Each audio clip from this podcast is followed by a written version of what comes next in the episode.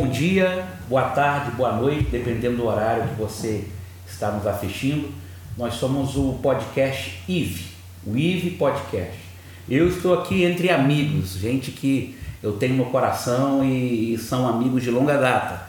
Nós estamos com o pastor Agnaldo Batista Valadares, que é um grande amigo, e o secretário-geral de Educação Cristã da Igreja Metodista Wesleyana. Está comigo e eu louvo a Deus pela vida dele. Nós vamos falar hoje sobre é, um bate-papo com a Secretaria-Geral de Educação Cristã. Está também comigo e faz parte da equipe fixa que ficará no podcast IVE, o pastor Elias Bastos. E eu gostaria já de deixar aqui uma oportunidade para vocês falarem de vocês um pouquinho nesse primeiro tempo. Fala um pouquinho da sua vida, pastor Aguinaldo, né? Como é que você chegou até aqui? Conta um pouquinho da sua trajetória para nós. Olá, queridos. Que a graça e a paz do Senhor Jesus Cristo estejam em nossos corações. Uma alegria, como o Coutinho disse, a gente já se conhece há um tempo, né? Somos ali da região sul-fluminense, da região da cidade de Volta Redonda. A minha experiência com a igreja cristã evangélica foi ali no ano de 94 e logo depois já ali conheci porque você já estava no caminho ministerial ali em Minerlândia, alguns anos atrás, né? Depois fui para o Nordeste, a gente ficou um pouco distante um do outro, assim, fisicamente, mas sempre mantivemos contato. Me lembro de algumas vezes que eu vim ao Rio, fui à sua casa, comíamos uma carne em cima de uma pedra, assim, com batata frita. Nunca mais, rapaz. Era dias maravilhosos, né? E depois voltei ao Rio. No Rio continuamos juntos. Você sempre foi um parceiro do Centro de Publicações, escrevendo, participando das nossas conferências, é, dando as suas sugestões. E agora trabalhando junto na Secretaria Geral de Educação, né? Para mim é um prazer, facilita muito te conhecer e acho que isso traz um benefício também para o desenvolvimento da nossa missão, né? do trabalho que temos pela mão aí.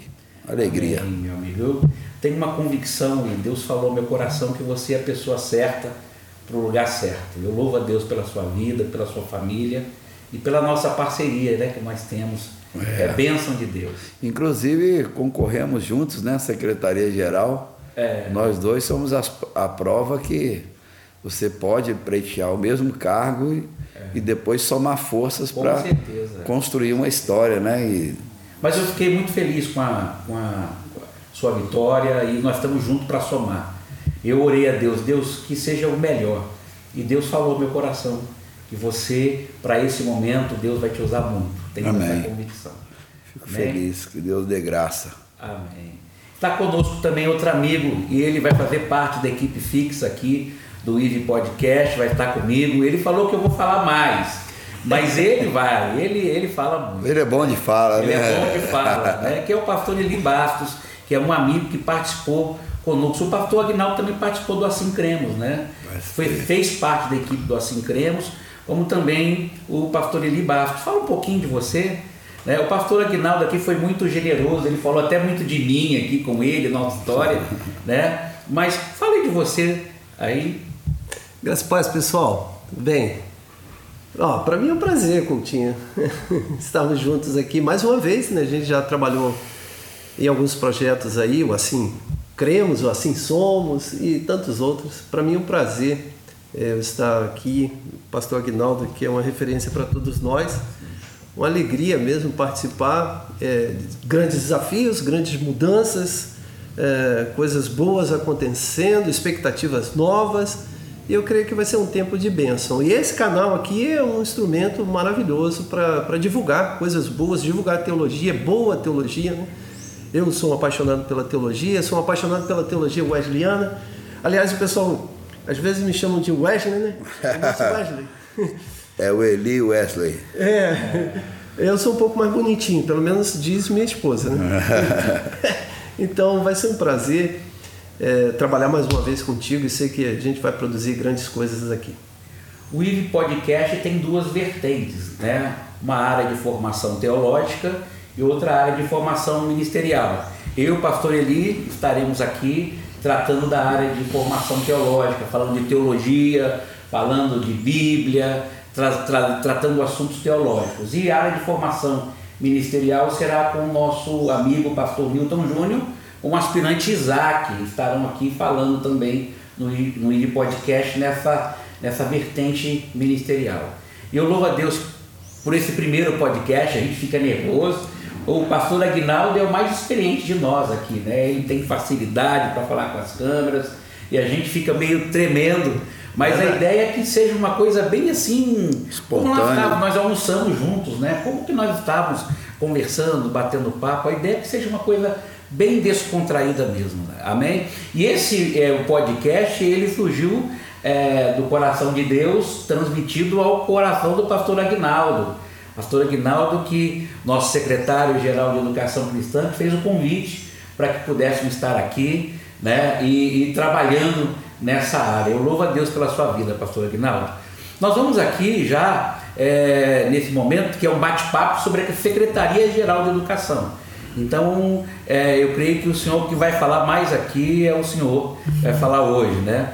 Mas a gente, antes da gente conversar sobre a Secretaria-Geral de Educação, eu queria que vocês falassem um pouquinho, né, sobre a percepção que vocês tiveram do 11º Conselho Geral. Qual foi a percepção? E o pastor Aguinaldo, ele já trabalhou na logística do concílio, né? É, foi é o senhor que fez toda a logística. Fala um pouquinho como é que foi a experiência, tanto da logística como também do concílio em si, e depois o pastor Eli. É, na verdade, assim, havia uma grande expectativa, né, Coutinho, a respeito desse concílio, né?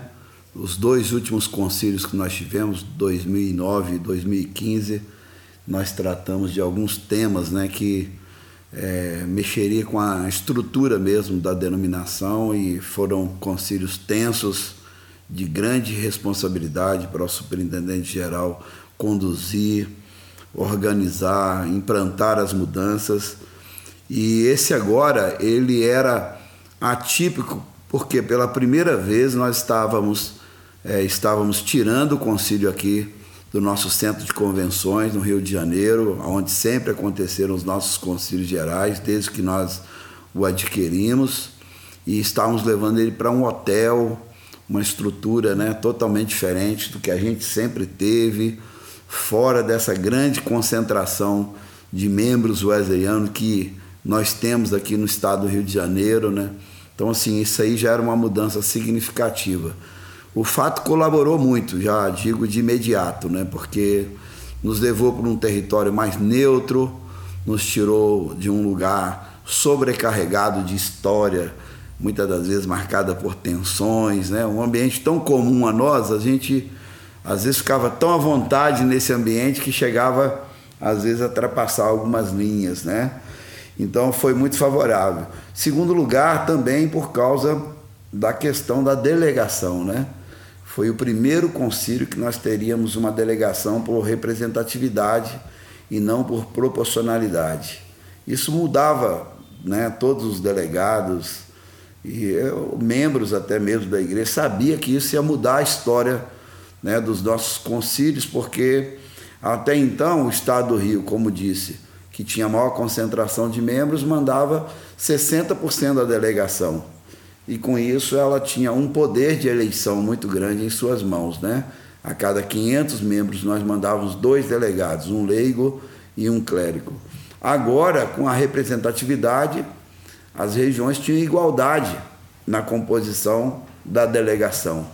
Então, regiões pequenas, como é o Nordeste, que nós temos 4 mil membros, tinham o desafio de mandar 40 delegados e regiões grandes, como a primeira região com mais de 30 mil membros, também mandaria 40 delegados. Isso já havia uma expectativa que ia mudar né, os nossos concílios, mudaria os nossos resultados também. Então, assim, era um concílio desafiador por causa dessas questões é, que envolvia muitas é, áreas que nós não sabíamos o resultado, por mais que nós cogitássemos, especulássemos, trabalhássemos e organizássemos. Mas houve um fato assim muito agradável já no primeiro dia, né? Eu trabalhei ali no check-in e a gente viu a representação chegando de todas as regiões do Brasil e não demorou muito para a gente se sentir um só naquele lugar. É, eu, eu transitei ali entre aqueles que estavam presentes e parecia uma família que os filhos se espalharam né, em muitos territórios, cidades e estados e estavam se encontrando ali naquele momento ali. Ali eu tive essa percepção que apesar da representatividade, não da proporcionalidade, nós continuávamos sendo um só. E durante o concílio foi isso que a gente percebeu, né? Quando a gente abraçou a causa dos nossos missionários e ofertamos, sabendo que eles são os nossos irmãos que estão no campo missionário, quando nós acolhemos propostas que tratavam não de regiões, mas de toda a denominação, e a gente via que não havia uma distinção se era um delegado da quarta, da quinta, da sexta ou qualquer uma outra, a gente estava ali pensando na denominação, a partir da nossa história vivida com essa denominação. E quando a gente chegou ao final, né, nosso culto de encerramento, e a gente olhou para trás para aquela semana, é, a palavra era Ebenezer, né? Até aqui nos ajudou o Senhor, estamos saindo não com talvez com todos os resultados que nós esperávamos, mas convicto que Deus deu uma direção e os resultados eles vinham respaldados aí pela graça de Deus, que nos faria conviver com problemas depois. Né? A graça ela não exclui né? a adversidade que nós enfrentamos. Né? A adversidade também é graça, né? é favor não merecido que ela produz em nós uma experiência, um amadurecimento, traz para nós a responsabilidade de, de decisões diferentes no futuro mas para mim, assim, foi uma experiência extraordinária, né? Não só como organizador do concílio, mas também como delegado que em alguns momentos fez parte ali da fala para construir esse momento histórico, né? Amém. Pastor Eli, qual foi a sua percepção do concílio? Você esteve lá, né? Nós três é. delegados do concílio, né? Qual foi a sua percepção e, e já também trazendo uma pergunta, o que muda neste concílio, o que mudou neste concílio na opinião de vocês? Então, é, eu é, sou um apaixonado pela denominação, pela história, pela tradição wesleyana. É, sou um apaixonado e um pesquisador também, pesquiso muito sobre concílios passados, é, não somente na história do metodismo, mas enfim. E aí eu, eu tive uma oportunidade, isso para mim é uma bênção de Deus. Eu tive uma oportunidade de participar de um momento de mudança, de transição. Então, para quem gosta de estudar, você fica às vezes de longe observando e vendo. E nesse caso eu, eu também precisaria dar um testemunho muito interessante, que eu percebo isso na denominação. Embora a nossa denominação seja uma denominação bem conservadora, ela, ela não tem medo de mudar. Se você perceber, ela, ela as propostas vêm e ela não tem medo de mudar, ela muda. Alguns resistem, ok, isso faz parte, é natural. Só que tem um detalhe, né? Quando bate o martelo, você percebe unidade. Ok, briga, fala, não, eu não concordo. Bom, decidiu, orou, ok, vamos lá. É hora da gente tocar para frente. E, e, esse conselho foi especial porque houve mudanças, mudanças significativas. Mudança naquilo que já foi citado pelo pastor Agnaldo, na composição do concílio, né? o concílio teve uma composição diferente. É, aqui não, não vai uma palavra preconceituosa, mas uma palavra de que houve uma qualificação melhor né? dos delegados, daqueles que estavam ali, e, e consequentemente, uma participação é, melhor, pelo menos mais consciente daquilo que estava fazendo ali, sabia que estava é, isso começou até ele né, na questão dos conselhos regionais. Verdade. Porque regiões grandes elas tinham a demanda de eleger um número grande de delegados, uhum. né? Então, pega uma primeira região que mandava 120 delegados para o concílio. Aí essa região agora se vê na necessidade de mandar 40. Então houve uma seleção, né? Houve então uma escolha que com pessoas mais habilitadas. Começou lá no regional, né? Que... É, você falou do desafio das regiões menores em mandar 40, aí eu pensei que o desafio das regiões maiores também em mandar 40, porque é. o desafio é o mesmo. É isso aí. Ou seja, quem de nós vai representar a nossa região? Então isso é um desafio grande e foi superado, foi feito e foi alcançado e enviou delegados para aquele, para aquele concílio. E muitas mudanças aconteceram, essas mudanças é, mexem com a, o dia a dia das igrejas locais, e, e isso aí para mim é um, é um, é um é, eu gosto, como eu falei, um observador, eu gosto de ficar observando como vamos nos comportar porque isso vai desafiar todos nós, é. vai desafiar todos os pastores. Aliás, já está desafiando, desafiando os secretários, secretários regionais de educação, eu, você, o geral que está Estamos aqui. tentando ver umas férias em janeiro, né? A gente não tem férias, né? Tanto é que a gente está trabalhando aqui é. no meio de férias, porque isso vai desafiar todos nós, vai, vai mexer com todo mundo. Então, foram grandes mudanças, mudanças significativas em relação a departamentos, ministérios, essa coisa. É, também é, outras esferas, por exemplo, modificação na própria no próprio é, assembleia local da igreja, se tornando reunião de membros e, e a, a, figura do, do conselho fiscal dentro da igreja. Então, isso é muito desafiador, mas eu acho que aponta um caminho muito interessante. Então, os resultados do concílio em termos administrativos, para mim foi um avanço bastante grande, bastante significativo, embora isso traga desafio para todos nós. É, eu, como eu falei, é, eu, eu gosto de observar isso. A igreja não teve medo de, de fazer isso, de comprar isso, essa ideia de modificar, de transformar, de mudar. Isso é bastante significativo. Por mais que alguém possa discordar de um sentido ou de outro, porque gostaria que fosse para aquela direção ou para outra direção, bateu o martelo? Somos Wesleyanos, estamos debaixo desse grande guarda-chuva que é a nossa denominação e a gente está junto. E vamos, vamos embora. Vamos nos submeter à vontade de Deus, o desejo de Deus, então vamos tocar o nosso barquinho aqui.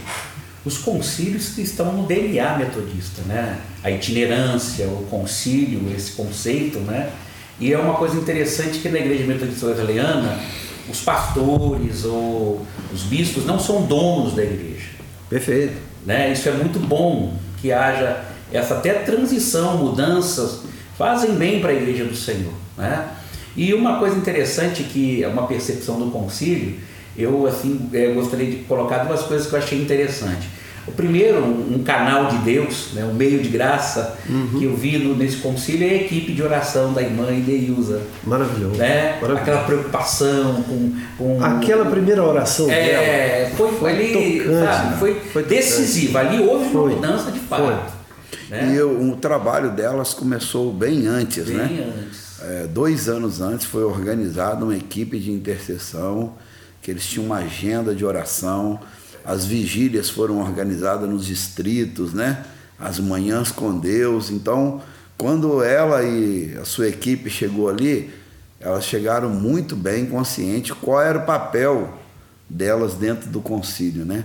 Aquelas guerreiras e guerreiros mesmo de oração. Foi mantida uma sala de oração o tempo todo, os obreiros ali orando, mantendo de joelho naquela sala foi um fator né, diferenciado. Então, então, Aguinaldo, como eu falei, como observador e pesquisador, é, a gente vê em outros ambientes fora da nossa denominação, observa assim as tensões que são normais, qualquer conselho geral vai trazer.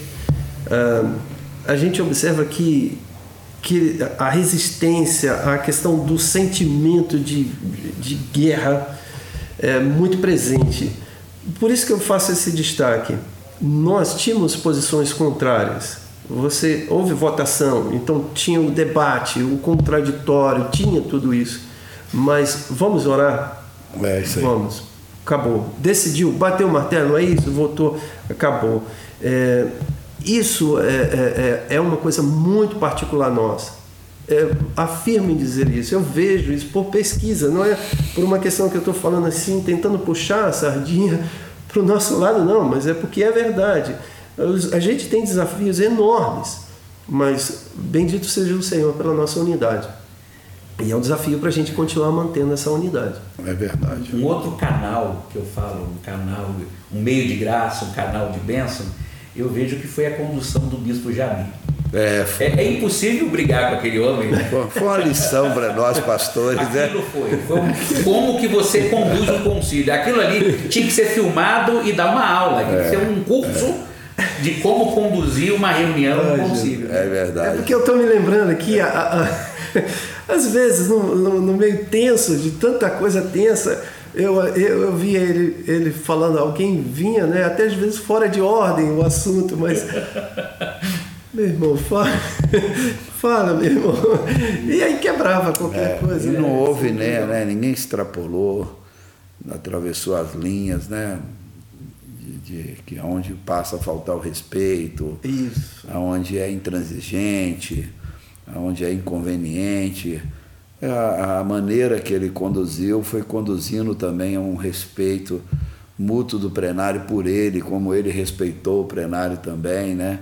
Isso ajudou demais, né? E foi uma lição para nós pastores de como sentar à mesa para presidir uma reunião, um ministério na nossa igreja, como administrar conflitos.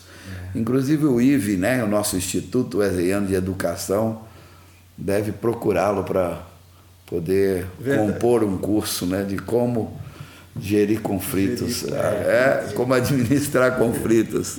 O pessoal chegava lá e querendo, né? E ele vinha com aquele jeitinho dele e tal, e conseguia né, a- acabar com o conflito, né? E não dava para brigar com aquele homem, né? E quando ele vinha assim, ele depois ele discordava alguma coisa que é natural, e aí ele, ele entendia que o plenário estava certo, ele vinha, gente, me perdoa, vocês estavam certos. Esse respeito né, pelo plenário foi muito importante. É. E uma pergunta para vocês: o que surpreendeu vocês nesse concílio? Qual foi a surpresa, ou o que te surpreendeu a cada um de vocês aqui? O que surpreendeu? Responde, Aguinaldo. É, pode, pode você, deixa eu ver se a sua foi a, a minha. surpresa, eu acho, bom, pelo menos para mim, não posso dizer o contrário, a questão de que a gente experimentou uma, uma não eleição de bispos à superintendência.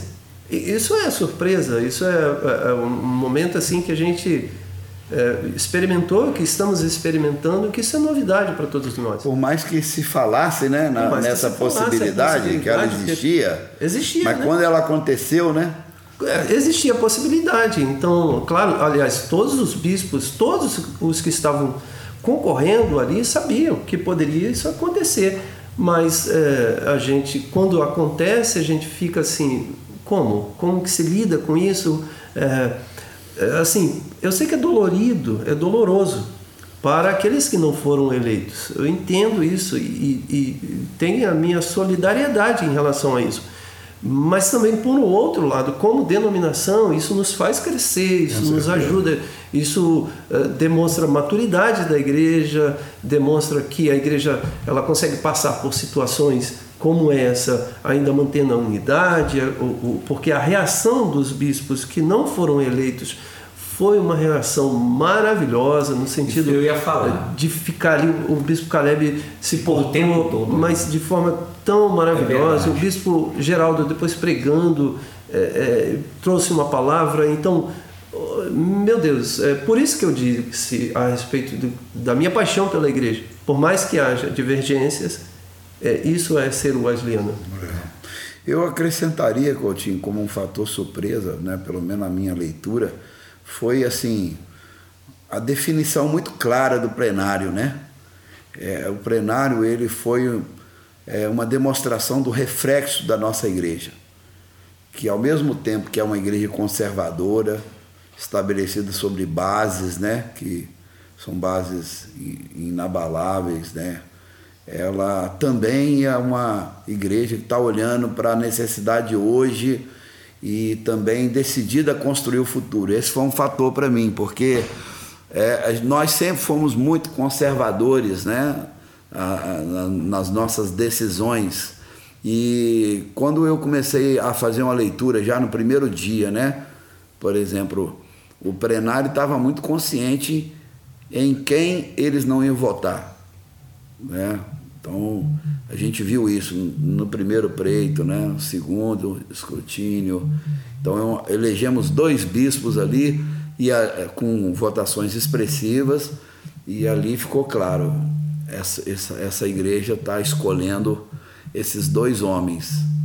E assim, é muito cedo ainda para fazer uma leitura, mas se a gente fizer uma leitura superficial, a característica desses dois eleitos né, no primeiro escrutínio é relacionamento. Né?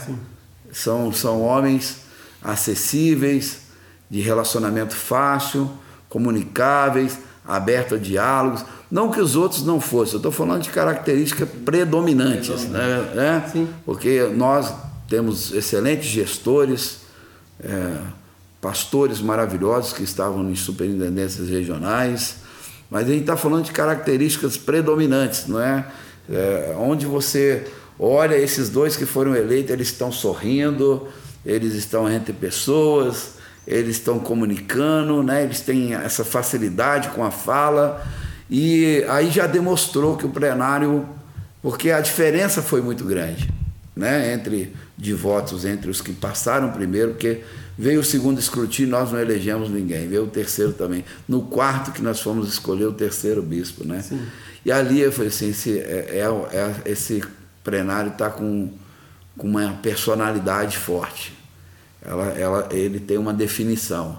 E aí até o final a gente viu isso. Depois na questão dos secretários, né? Porque às vezes nós deixamos passar é, despercebido a relevância das secretarias gerais e pensamos que elas nem têm os seus papéis, às vezes a gente né, chega. Qual é o papel da secretaria? A gente sabe que tem, mas o que é que isso interfere na minha vida como pastor, como membro de igreja, né? Porque a gente tinha membro e tinha pastores lá. E o plenário mostrou, não, nós estamos acompanhando, isso interfere na nossa vida, isso é importante para nós.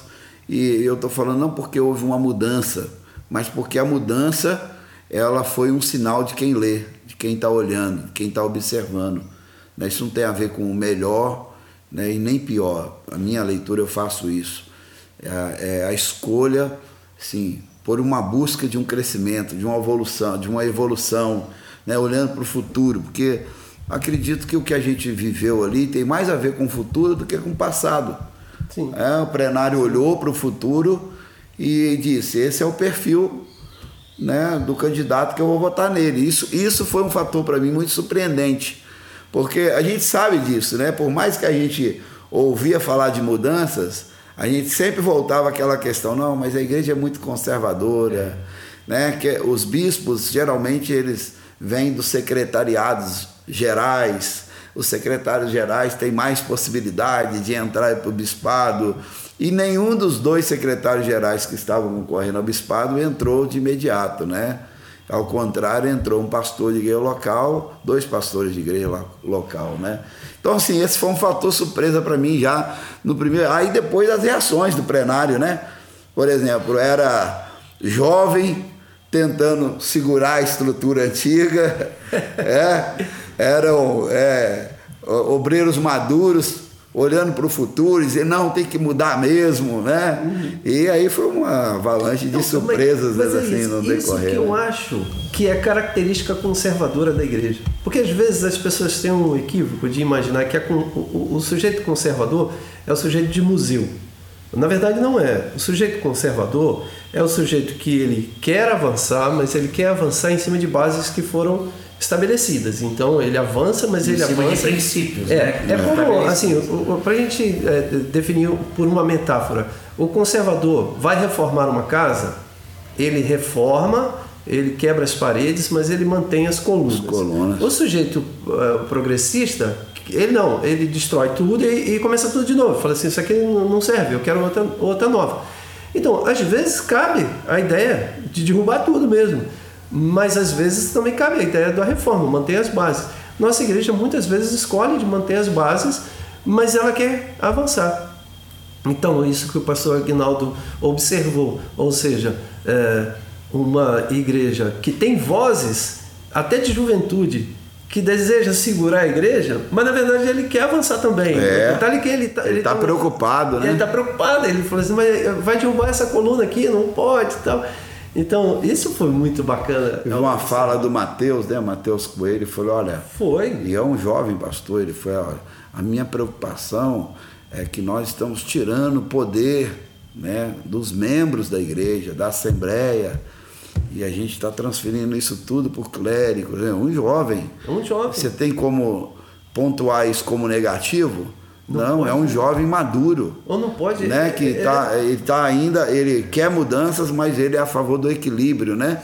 Ele está olhando, as coisas estão balanceadas, eu elas estão equilibradas, O né? medo é que essa mudança que vem para flexibilizar, no caso dos ministérios, possam ser usadas, mal usadas, né? como uma faca, que é uma Perfeito. ferramenta que você pode usar para cortar uma carne, mas você pode usar para machucar uma pessoa. Perfeito, foi, Então- foi- foi um recado bem dado. Ou seja, ó, ok, vai mudar, ok, mas veja lá, né, veja lá o que vai ser feito, porque existem pessoas preocupadas. Então, isso eu acho uma igreja conservadora no bom sentido, porque às vezes há um- uma ideia negativa do conservadorismo quando não deveria ser. Conservadorismo ele, ele, ele pode ser visto como algo bom se for entendido de que ele quer crescer em cima de bases eh, sólidas. Ele quer avançar, ele quer ir para frente. Eu acho que eh, eh, por isso que eu sou apaixonado por essa igreja. Gosto dela. Muito bom. Amém. É, agora vamos falar especificamente sobre a Secretaria-Geral de Educação Cristã. E, pastor Aguinaldo, a, a impressão que eu tive é que você estava muito seguro. Né? É, eu, pelo menos, assim, não vi você como alguém que. Ah, aquela surpresa. Eu vi que você estava seguro. Eu creio que Deus já tinha falado algo ao teu coração. Mas a pergunta é: como que você recebeu assim, pessoalmente você recebeu a sua eleição para a secretaria ou uma impressão minha que você estava seguro e não estava? O que você poderia falar? Não sei se também o Eli quer falar alguma eu, coisa eu em relação a isso. essa pergunta assim, que deu a impressão que você estava pronto. É, Por quê? isso. Porque A impressão nossa. a gente tinha um plano. É, Foi, é. foi. Você tinha pensado, ó, se eu for, eu Se eu vou por for- esse caminho, por esse. Exatamente. Se eu for, tem um Não, caminho. é, podem acreditar que eu não tinha um plano e a minha tranquilidade, que talvez tenha sido interpretada por segurança, é porque eu me, eu me realizo é na igreja local, pastor Coutinho. A igreja local ela tem um, um- um espaço, um significado muito grande na minha vida, né? É tanto que a Igreja Central de Petrópolis hoje é a terceira igreja que eu estou pastoreando em 19 anos de ministério, né? Você também não foi um pastor. Você está na segunda, né? Na segunda. E o Eli também não, Eli não, Não, foi. Você está na primeira, né? É, nós, nós somos exceções, não é verdade? Somos exceções aí, 15 né? anos, dia 7 de janeiro de 2022, 15 anos de Metodista Entrando em Casa de Pedra. Olha aí. Deu né? 12 anos, 12, 13 anos na mesma igreja. Então, eu passei meus últimos 10 anos na mesma igreja. E essas são características de pessoas que elas não se realizam no cargo, né, mas sim na comunidade onde ela está inserida e nos projetos locais. Né?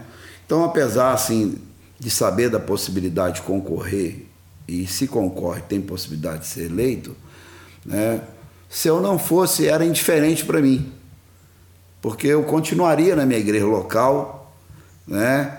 E eu tenho projetos para a igreja local. Isso me gerou uma tranquilidade que talvez tenha sido é, interpretado como uma segurança, né? Agora, se você me perguntar assim, quando você começou a pensar que, caso eleito, tinha uma responsabilidade de compor uma secretaria? E eu quero aqui é, destacar a grandeza do pastor Ronaldo Cableira, né? é um homem de Deus fantástico, né? E ele me chamou no, no dia da eleição de manhã, ele me chamou, falou, olha, o conselho ontem à noite definiu as, as, as chapas das secretarias, né? A composição de quem concorreria. E apesar da Secretaria de Educação vir com nomes muito fortes, né? a secretaria que ela está vindo uma composição de, de, de candidatos muito forte, eu acho que você é o que tem mais possibilidade de ser eleito. E eu queria. Ele até falou comigo: estou quebrando aqui uma ética, um protocolo, porque não, você precisaria saber no momento, mas eu achei justo compartilhar, que nós andamos juntos nos últimos seis anos, né? E falou: e caso eleito, que eu acho que você tem muita chance de ser eleito, pode contar comigo para uma transição suave, tranquila e tal. Eu falei: é, devo estar concorrendo, porque até concorrer né? Vocês, você concorreu, sabe disso. A gente chega lá sem saber se vai concorrer. É, e havia aquela questão de que aqueles que não fossem bispo, eles podiam concorrer às secretarias, havia a questão de é, a, também aqueles que já eram secretários voltar para concorrer. Aí ele falou, eu falei sim, é, tem a possibilidade.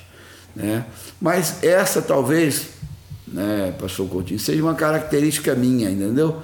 Eu, eu me reposiciono muito rápido eu, eu tenho uma, essa facilidade de, de virar página, de me reposicionar e dizer assim, isso aqui é para mim, então eu preciso agora me, isso, me, posicionar. Entendeu? Isso é uma coisa boa, porque eu falo com o Eli sobre o Senhor dos Anéis, né? E o personagem do Smigel que, é. que pegou o anel, o anel meu precioso. É. Tem gente que fica assim, né? Com cargo, com é. uma, meu é. precioso. E, e, e é aquilo vai destruindo ele, né? Vai destruindo, é o que simboliza o poder. Ele definha, né? Com aquilo, definha. né? E, e, até o final ele está ali, né? Ele sabe que aquilo está até que é. vira uma guerra dentro dele, né? Isso simboliza aquela pessoa que se agarra ao poder e não quer largar. É, entendeu? É. Então, assim, eu acho interessante isso, saber se reposicionar. Né? Isso aí é uma coisa que a gente precisa aprender e é muito interessante essa sua palavra, né? É assim, a nossa igreja ela possibilita muito essa cultura, né? Porque, como você disse, né? Ela não tem dono.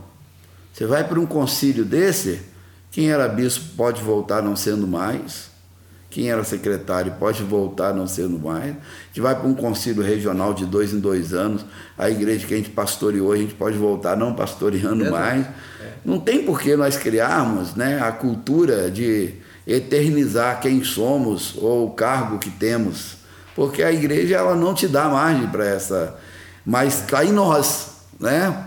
Está em nós às vezes se apegar.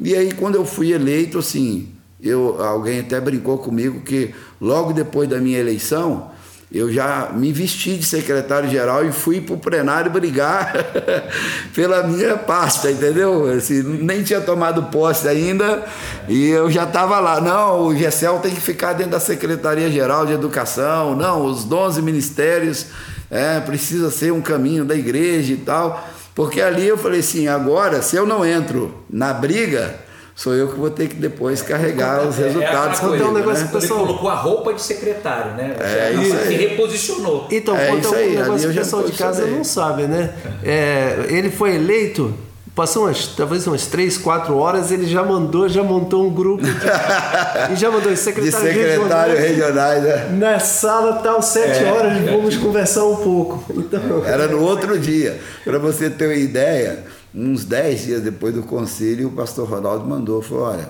tem um grupo de secretários regionais, se você quiser, é, tá eu coloco você lá dentro do grupo, se achar que é a hora. Eu falei, pastor, me desculpa, mas porque eu pedi autorização a ele para fazer essa reunião lá, uhum. né?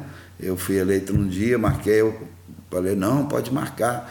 E para mim marcar eu tive que fazer o grupo, não saber que ele existia. Mas no outro dia eu já estava já junto com os secretários regionais. Já. Pessoal, sete horas da manhã. É, sete, horas, sete horas, não tinha outro horário não. Não tinha. É, não, vai, não, tranquilo. Doutor Guinaldo, é você, é, você, é, você é meu amigo, você tem, é, é, assim, a gente reconhece a sua vida como um gestor. Eu sei que você é um pastor, você tem um chamado pastoral, gosta de cuidar de pessoas, mas é inegável a, que você é um gestor. Né? Quais são assim os critérios para você escolher uma equipe para trabalhar com você? Como é que, que funciona isso? Como que você tem essa você é um gestor mesmo? Você se considera um gestor? Ou é só a gente que olha para você e vê você? Não sei se o Eli também quer completar alguma coisa nessa não, pergunta. Não, é perfeito. Quais são os critérios aí que você é um gestor? Você se sente um gestor? Eu sei que você vai falar que você é um pastor. Né? Não, mas... mas me sinto um gestor também, né? A gente, a gente tem características que, que elas vão é, te convencendo, né? Ainda que você não, não, não lutou, ela, elas vêm. E é, isso foi muito interessante, porque eu falo pouco sobre isso, mas eu estava numa conferência uma vez e estava sendo falado sobre o dom do governo, né? E no final, aquele preletor chamou à frente pessoas que ele ia ministrar naquela noite, que desejavam ter governos, que Deus ia daria a eles áreas a serem cuidadas. E eu fui lá, fui sincero com Deus aquele dia, falei, eu quero. Eu quero porque a gestão ela é um fator predominante hoje em todas as áreas da nossa vida, né? É, é, é gestão de pessoas, gestão de conflitos, gestão de recursos. E, e Deus me deu a graça daquele dia de, de, de receber. Então eu não tenho problema em dizer que esse é um dos meus chamados e esse é um dos dons que Deus me deu. Nos últimos dez anos, né, para você ter uma ideia, eu assumi o centro de publicações. Você conhece a história, amigo, você também sempre foi. Ele funcionava nos fundos de uma igreja e se limitava a, ao funcionamento de três pessoas, que muitas das vezes fazia tudo dentro desse, desse órgão, que é importante. Né? Materiais na época eram impressos impresso em preto e branco, é, a, a, tudo que nós produzíamos era muito temporal. Né? Então, eu tive a graça nesses últimos 12 anos agora de transicionar o CP, tirando ele dos fundos da igreja, organizando. Ganhamos três prêmios, né? Areté, concorrendo com editoras grandes do Brasil, num cenário né, cristão evangélico. É, agora mesmo, né, deixei o CP, a presidência dele, nós deixamos um galpão construído né, de 500 metros quadrados, num terreno muito favorecido, com uma estrutura para depósito. Né, não conseguimos fazer o acabamento por causa da pandemia, né, dois anos praticamente das igrejas paradas, né, quase dois anos, igrejas paradas, tempos fechados. Atrapalhou, mas o, o imóvel está lá, todo coberto, já na fase de acabamento. A igreja de Mantiqueira, né, que eu assumi, né, era uma igreja que tinha uma história tremenda. Ela é de 67, mas confinada a um templo, né, é, construída quando eu assumi 25 anos atrás, que não havia passado por reforma. Construímos um prédio educacional, é, criamos os auditórios geracionais, montamos equipe pastoral, saímos, né, Crescemos seis vezes mais do que nós estávamos lá, em áreas financeiras, mais do que isso ainda. E então, assim, é, é e na minha vida pessoal, eu vim do Nordeste, né, se eu quisesse almoçar, eu tinha que ir para sua casa, comer carne com batata frita. Porque oito anos no Nordeste eu não consegui comprar um metro quadrado, era um pastor missionário, não era o meu foco ali. Mas vim nos últimos dez anos, né, a minha vida pessoal também foi ricamente abençoada então, assim, isso são fatos que você olha e diz assim: Deus foi gracioso comigo e me deu esse dom de governo. E isso, pastor Coutinho, foi decisivo para que eu pudesse aceitar concorrer à Secretaria Geral de Educação. Estou falando com um secretário regional, dois secretários regionais. Nos últimos anos, as nossas eleições né, para secretarias regionais em geral na Secretaria-Geral de Educação, Regional de Educação, foram muito pautadas em educadores, teólogos, historiadores. E eu tiro o chapéu, a Secretaria de Educação precisa ter esses homens ocupando essas pastas. Eu não tenho dúvida disso. Mas eu entendi que esse era um momento que, se nós quiséssemos romper, nós precisávamos ver a Secretaria-Geral de Educação é, como uma pasta que é, a característica predominante do secretário tinha que ser gestão. Eu não estou dizendo que eu sou o gestor. Eu tenho consciência dos meus erros, eu tenho consciência que eu preciso de uma equipe trabalhando comigo, inclusive em algumas áreas que eu tenho falha, não sou boa nela, e por isso eu trago pessoas mesmo. Quem me conhece sabe, meu secretário de finanças, do, do né, que é o, o gerente de finanças do CP, está comigo há nove anos Fernandinho, que é gestor de conteúdo, está comigo há oito anos ou mais. Então, eu sei que eu preciso me cercar dessas pessoas. Então, eu não sou o gestor, mas eu procuro me cercar disso. E a Secretaria-Geral, nos últimos anos, ela vem se tornando muito uma secretaria de eventos. E eu acho que isso tem limitado os educadores que nós temos elegido para esses cargos. Tem limitado os teólogos, porque os eventos têm consumido toda a pasta e não dá oportunidade a eles para poder é, exercerem é, a sua habilidade com a educação, a pedagogia, a teologia. E eu penso que o meu maior papel hoje na Secretaria Geral de Educação é gerir essas pastas para que cada um esteja nos seus devidos papéis. Eu não sou um teólogo, mas eu busquei você para coordenar a área de teologia do nosso Instituto Wesleyano de Educação. Né? Eu não sou é, um cara forte na área de formação ministerial. Busquei, então, o Newton Júnior. Eu não sou um cara para rever conteúdo teológico. Busquei o pastor Eli para ser o coordenador geral de conteúdo de toda a pasta da educação. Então, assim, eu acho que o meu maior papel passa por essa afinidade com a gestão, de olhar para a secretaria-geral e dar a cada um a oportunidade de desempenhar aquilo que eles são bons de fazer, entendeu?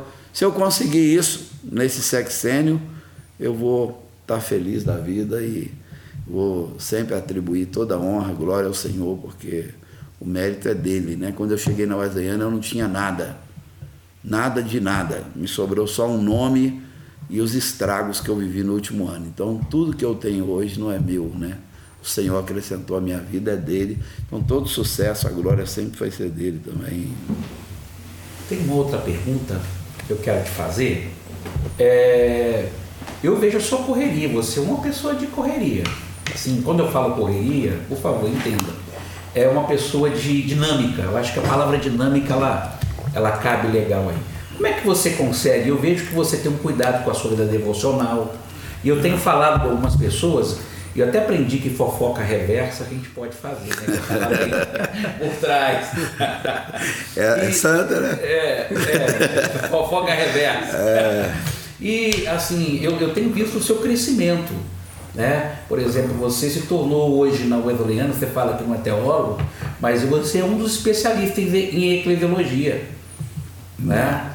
Da, da, nossa igreja, eu particularmente, o pastor ali vai concordar, sim, sim. Né? você é um especialista em eclesiologia. Alguém que vai conversar de igreja, igreja contemporânea, igreja, você para mim é um nome que eu daria, como eu daria do Eli para falar sobre o Evelyn, sobre o metodismo, o Evelyn, né?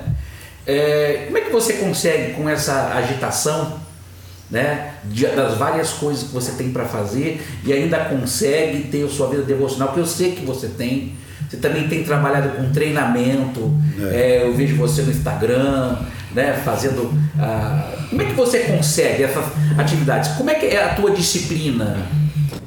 É, na verdade, assim, é, eu sou contra o ativismo, né? Ele faz muito mal.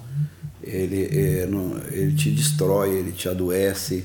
Eu sou contra o ativismo. Quem me conhece sabe que eu não tenho uma vida que pode ser classificada como é, ativista, né? Mas eu sei de uma demanda. É, você estava falando, eu me lembrei, pastor Coutinho, quando eu fui para o Nordeste, eu assumi uma igreja de 22 membros. Era uma igreja muito pequena. E eu sempre tive uma vida muito agitada. Aliás, eu fugi né, para o Nordeste para me fugir do trabalho desse, dessa carga que eu tinha. Né? E quando eu cheguei lá, me vi com 22 membros e sem muita coisa para fazer. Eu falei, vou fazer uma faculdade. Eu me lembro que eu estava na secretaria da faculdade, na Avenida Norte, ali em Recife. E aí a secretária me deu a carga horária do curso que eu ia fazer, que era comunicação. Eu sempre tive uma deficiência nessa área, né? Eu, eu, eu me expresso, mas não me expresso bem, né? Não tem muita qualidade na minha expressão. E aí eu falei, vou fazer comunicação, vai me ajudar, eu preciso corrigir isso e tal. E quando eu vi a carga horária, eu falei, pô, se eu dedicar essa carga horária aqui a estudar sobre igreja, que é o meu negócio, pô, eu vou ganhar muito mais. Pô, qual que é o negócio da escola? É fazer cerveja. O negócio da Coca-Cola, fazer refrigerante, da Volkswagen fazer carro. Meu negócio é o quê? Meu negócio é igreja, pô. Então tem que estudar sobre igreja.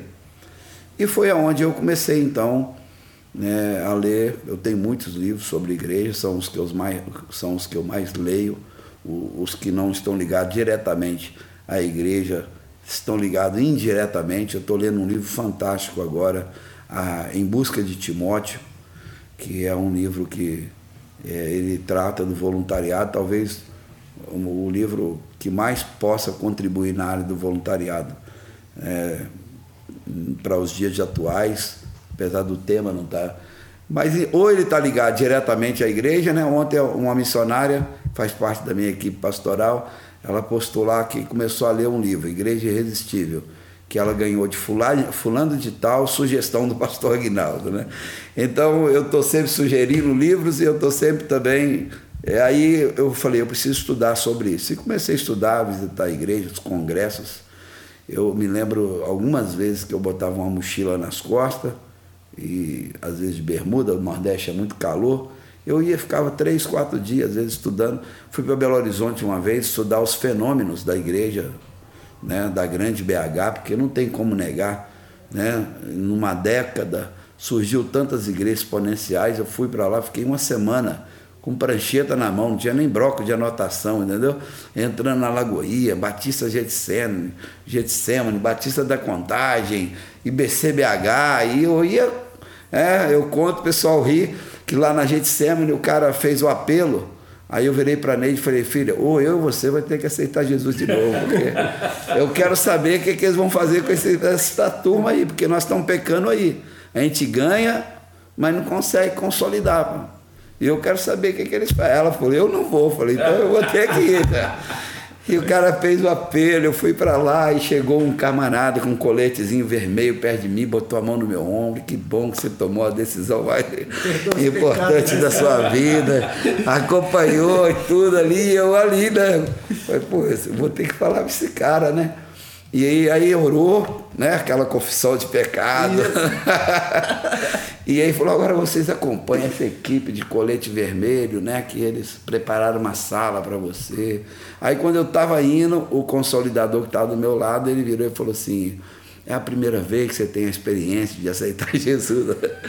Olha, agora não tem jeito, eu vou ter que confessar meu pecado, né? Falar, meu amigo, você me perdoe, eu sou até um pastor de uma igreja local. Eu estou aqui para saber o que você vai fazer com essa turma aí, pô. Eu quero aprender com vocês, são uma igreja que cresceram, são uma igreja relevante, BH, então.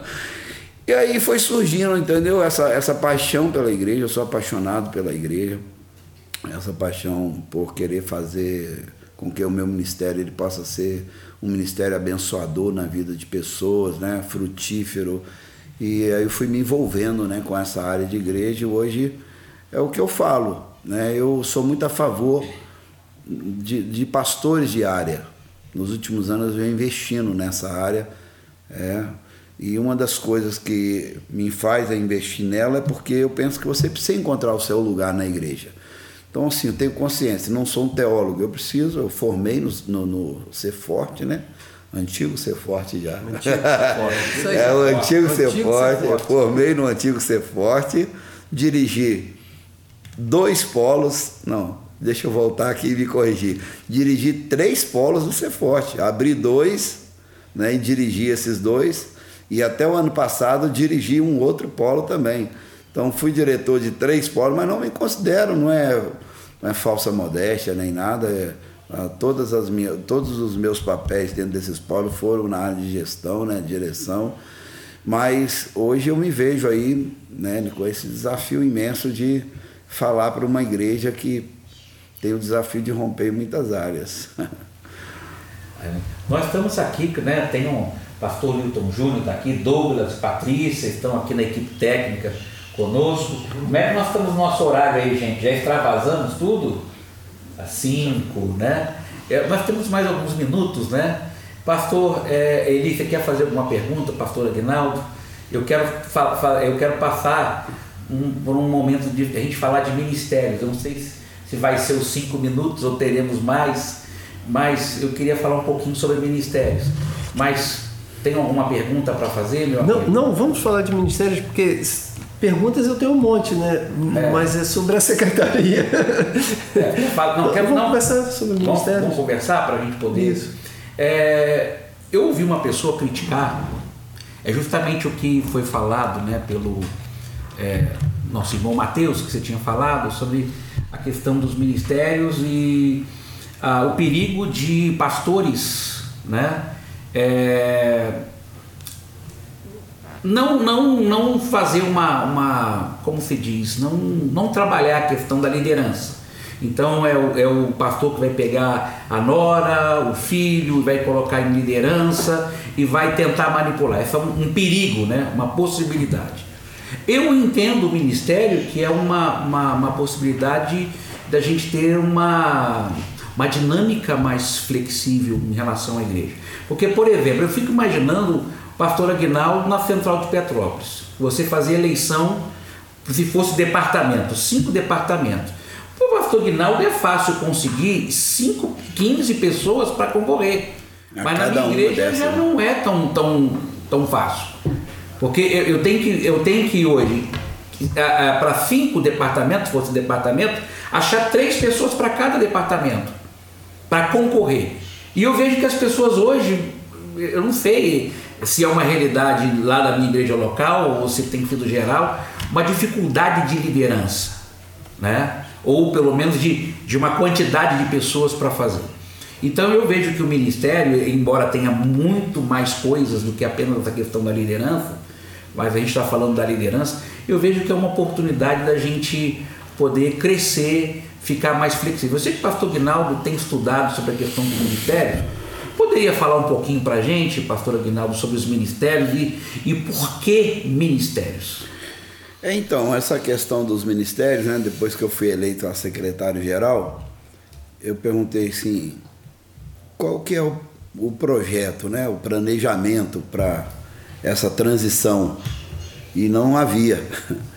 Né? Então a comissão legislação ela deve ter debatido, eu não sou, você foi, né? Fui. Debate, foi membro da comissão de legislação, deve ter debatido e chegou né, a um denominador comum que chegou uma hora e nós tínhamos que escolher entre departamento e ministério, porque os ministérios eles foram aprovados no ano de 2015, o Conselho de 2015 foi aprovado, inclusive vem uma lista dos ministérios que as igrejas deveriam procurar implantar, desenvolver na sua igreja local. E aí quando eu vi que não havia um planejamento, eu falei, nós precisamos criar esse caminho de como será essa transição. É, as lideranças distritais elas estão desaparecendo né, nesse, nessa nova proposta. Mas como que a regional vai chegar até a igreja local? Quais são as diretrizes, os princípios norteadores, a composição dos ministérios, né? Então veio uma avalanche de perguntas e no concílio como coordenador eu não tive como pensar nisso, mas voltei já é, já desafiado a pensar.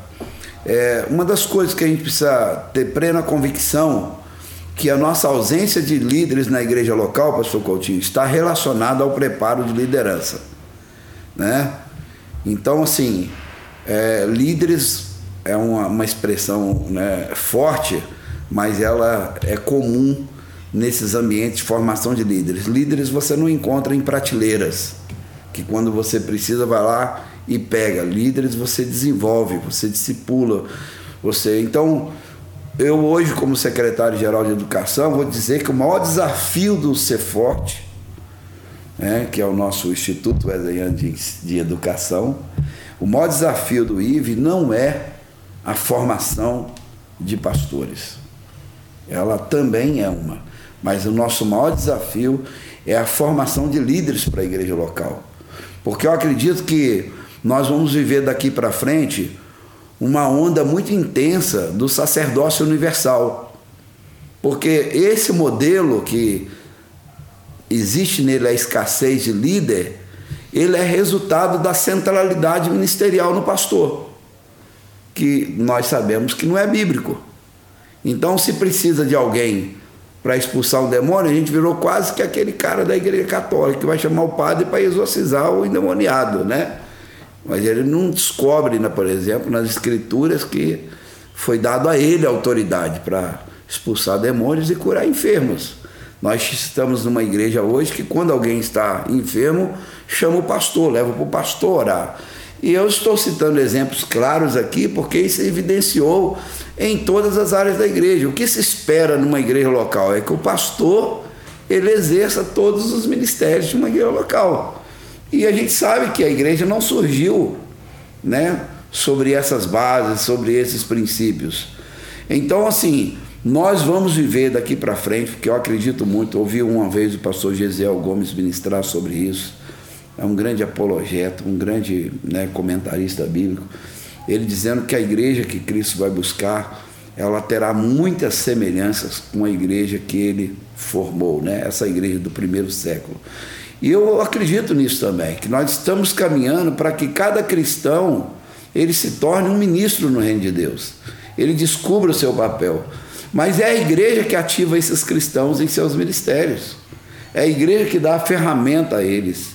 E nós tivemos um ganho grande com a pandemia, que nos deu as plataformas digitais, que nos possibilita a Secretaria Geral e Regional de entrar dentro dessas igrejas, numa sala de aula onde ela possa reunir cinco ou dez diáconos, uma liderança que tenha cinco coordenadores ou tenha 50 líderes de ministério e dizer: olha, aqui está uma proposta de formação, é para esse lugar que nós estamos indo, é esse o seu papel como líder.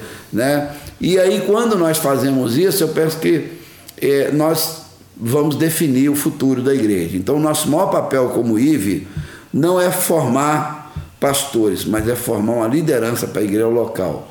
Porque quando você fala dessa dificuldade, talvez, que o pastor da igreja local tenha, e com isso ele nomeia, nomeia quem está mais perto dele. Quem está falando da filha, da esposa, né, do sobrinho, não é porque esse pastor é mau caráter e vai botar o cara lá para ganhar, porque ninguém ganha nesses ministérios, não, pô. Não, essas pessoas não são remuneradas. Não é o trenzinho da alegria que são formados dentro das nossas instituições governamentais, não, pô. Por que, que ele põe? Porque muitas das vezes essas são as pessoas que estão mais perto deles. E aí, quando eles pensam em alguém, logo vem a sua memória. Ah, meu filho tem habilidade para isso. Não, minha esposa pode exercer isso. Não, meu sobrinho. Porque é o círculo de convivência.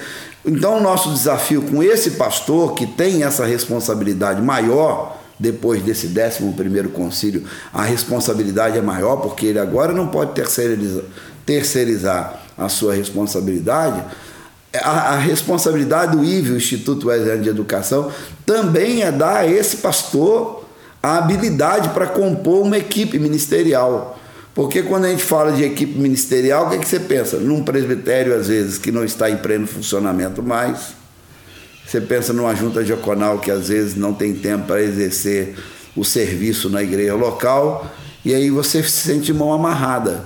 Mas quando você prepara esse pastor para que ele possa olhar para a sua igreja e ativar ministérios que são essenciais dentro da igreja local, só para me encerrar, para você ter uma ideia nessa questão de nomeação, que é a sua pergunta para mim, e essa composição, eu lamento muito a gente não ter chegado nesse concílio a uma consciência que a junta diaconal ela não é o único órgão de serviço dentro da igreja, porque ministério é serviço. A gente poderia ter saído de lá com uma junta dividida em pelo menos três setores. Um setor que é financeiro, porque uma boa parte quem é, quem é aquele cara que quer servir mesmo, trabalhar, receber, abraçar? Ele não está nem aí do jeito que está sendo conduzido as finanças da igreja. Ele confia no pastor, ele confia no tesoureiro. E essas reuniões são até chatas para eles, porque ele é o cara executivo, entendeu? Ele não é o administrativo. Senta... Pô, o irmão levantou lá perguntar por que um mês gastou 200 reais com telefone, o outro 300. Isso para ele é um absurdo. Enquanto para o outro administrativo, ele quer saber, ele quer entender, entendeu? Então, se a gente consegue, por exemplo, exemplo, organizar a nossa junta diaconal em uma financeira, a outra de planejamento e a outra de execução, sem que ela precise sentar e ter responsabilidades que eu tenho sobre tudo, é um excelente ganho. Mas a grande pergunta é: nós pastores estamos preparados para lidar com essa junta diaconal, onde você tem cinco ou seis membros que compõem uma comissão fiscal, financeira na igreja local, outra governar essa outra equipe que é executiva, está na porta, apertando a mão, recebendo estacionamento, praquinha, boas-vindas e tal. Então, assim, é um desafio, viu, meu coordenador né, da área teológica, e está aqui o nosso coordenador da área ministerial, habilitar esse pastor para lidar nessas áreas. E aí eu acho que os ministérios hoje, talvez ele seja como aquele aquele cego que Jesus curou em duas etapas? A primeira vez ele enxergou o homem como árvore, né? Então eu acho que o ministério é essa visão que a gente está tendo ainda da primeira fase. Uma árvore, mas a gente sabe que é um homem, mas o que a gente está vendo é uma árvore. Mas vai vir a etapa né, onde a gente vai ter uma visão clara do lugar dos ministérios na igreja locais, da importância dele na vida da igreja.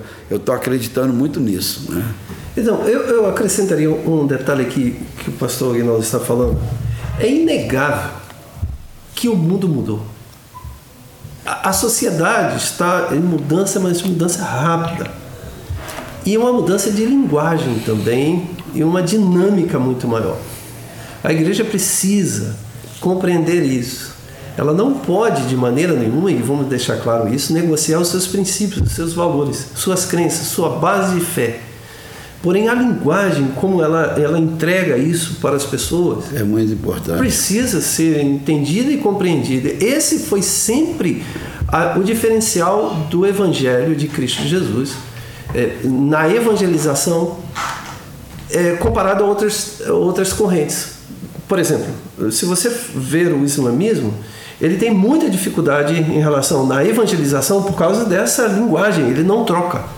Uh, o Evangelho de Cristo não, ele, ele, ele não, não negocia a, a centralidade de salvação em Cristo, mas ele, ele, ele, ele modifica a sua linguagem. Então, a linguagem da igreja moderna, da década de 80, 90, da entrada do ano 2000, da virada do milênio, é, foi uma linguagem. A gente precisa outra. Os ministérios vêm nessa dinâmica. É, agora, lógico que com isso é, gera algum choque para aquele que está ainda na estrutura de departamento? Sim, mas a gente pode amenizar essa ideia desse choque dizendo a essas pessoas: espera aí, você não vai perder o seu lugar. Pelo contrário, vai ter mais trabalho. Porque olha só, o ministério tem muito mais trabalho. Eu até brinquei no domingo na igreja e disse lá que eu vou botar uma plaquinha lá embaixo, há vagas. Porque a gente vai precisar de, dessa liderança, como você falou. Então, é, é, se conscientizar o pessoal de que não é uma, um, um, jogar a, a, a, antiga liderança para escanteio. Não, acabou esse é o tempo. Você que era, era departamento de adulto, o, o, jovem não, não vai fazer mais nada, agora é ministério. Não, pelo é. contrário, é essa turma mesmo. É esse é. pessoal com experiência, que tem experiência, precisa ser capacitado, é, é orientado, ok. Então, essa, essa, esse aproveitamento certamente vai amenizar as, a resistência do pessoal em achar que o ministério vai desestruturar a igreja. A outra questão é em cima dos, dos pastores, é, de que há um temor de que centralize na mão do pastor e torne esse pastor um ditador. É, esse instrumento, é, essa questão do ditador, isso pode ser feito também na, é. na, na, na própria estrutura que a gente Olha, tinha. Com certeza. Esse cara pode aparecer. E aí a correção para que não haja esse, esse ditador, esse autoritário, é, são outros instrumentos que vai corrigir. Departamento e ministério não corrige essa não, questão do autoritarismo do pastor. São outros instrumentos. Muito bom. É, eu sei que o nosso tempo aqui hoje, né? Que coisa boa. Eu tava, vocês estavam falando, eu, Deus assim me fez lembrar. Eu, eu estava conversando com o pastor Lídia Fagundes, que vocês conhecem, né? Eu falei, poxa, a gente precisa pegar algumas pessoas exponenciais em áreas específicas e pagar um almoço para essas pessoas para aprender. e nós falamos do Agnaldo, nós falamos do Eli, mas. Ih, vai vir almoço aí, ele. Vai, Eu vou cobrar isso aí, viu, William? Tá viu, William? Vou cobrar esse almoço aí, pô. Né? E, e deu essa oportunidade para a gente estar tá aqui e, e conversando e aprendendo. E você aí que está nos assistindo, é esse papo que nós tivemos com esses homens abençoados e, é, e a sensação que a gente sempre tem quando encontra eles, né? A gente, a gente cresce. Toda vez que eu te encontro, pastor Rinaldo, eu cresço. Que bom. Tá? Eu, eu sou abençoado, eu cresço, pastor Eli, quando eu te encontro, eu louvo a Deus pela vida de vocês. E as considerações finais, né? De vocês aí, para a gente poder, aquilo que está no coração de vocês, tá? Para a gente poder terminar. Só dizer aqui, Coutinho, que a secretaria está né, tá abrindo vários canais de comunicação, porque ela sabe que quanto mais ela comunicar agora, menos impacto ela vai causar, né?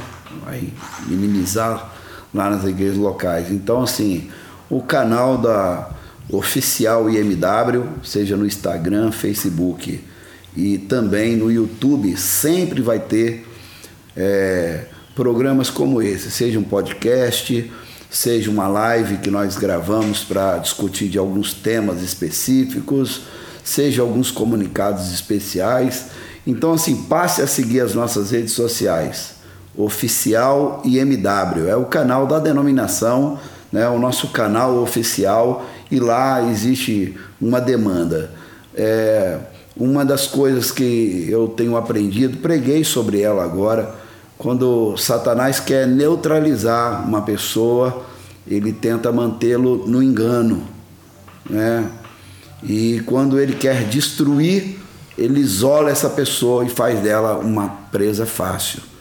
E eu penso que se você nos ajuda a compartilhar, né, todas essas ideias, esses pensamentos, essas conversas, você está contribuindo para uma igreja melhor, né? Olha, tem explicações lá, o pessoal está tentando se encontrar, está tentando se falar. Então, quero fazer desse momento aqui, te agradecer por esse espaço, para que a gente possa levar essa geração a ouvir mais, né? porque a Bíblia diz que aí está a preciosidade da vida, né? em ouvir mais. Né? A sabedoria está no ouvir mais a gente levar eles a ouvir um pouco esse tempo e a gente ir encontrando o caminho. Deus abençoe, muito obrigado. Que o Instituto Wesleyano de Educação tenha êxito em tudo que está planejando pela frente aí. Amém. Pastor Amém. Amém. Que faz parte da equipe fixa, né? Estará conosco aqui Isso. nos próximos podcasts. Fala um pouquinho também, né? Não, não, não só dizer que é um, foi um prazer enorme conversar. Eu aqui se o primeiro foi assim, eu imagino os outros, né? Porque, poxa, foi muito legal. Obrigado, pastor Agnaldo. Bacana demais. Sempre é bom, como o pastor Coutinho falou, a gente sempre cresce ouvindo as experiências e as ideias. E é isso aí, vamos lá. Vai tem, ser bom. E tem equipe que está aqui, né? É Douglas, falei certo? Douglas. É Rodolfo. O nome dele você quase acertou. Da Rodolfo. mulher você errou totalmente, não é verdade? Sandra e Rodolfo. Me perdoa. Fala, é, fala aí, Abrantes, para nós aí. Não, é o nosso Rodolfo, Rodolfo, e a Sandra, né? Alguém é um... falou de uma Patrícia que estava e eu confundi. Então, me perdoe, tá? Se puder editar, pode editar isso aí. é, pastor Linton Júnior está conosco também, faz parte da formação ministerial já né, estão gravando também, é um amigo, e nós estamos aí né, para colaborar. É muito bom é, estar aqui com amigos e que você fique atento aos próximos podcasts, o IVE Podcast, é formação teológica. Eu louvo a Deus pela sua vida e agradeço a Deus pela vida de vocês. Obrigado, amigos. Obrigado por esse primeiro podcast vocês abrilhantaram. Bem? Top demais.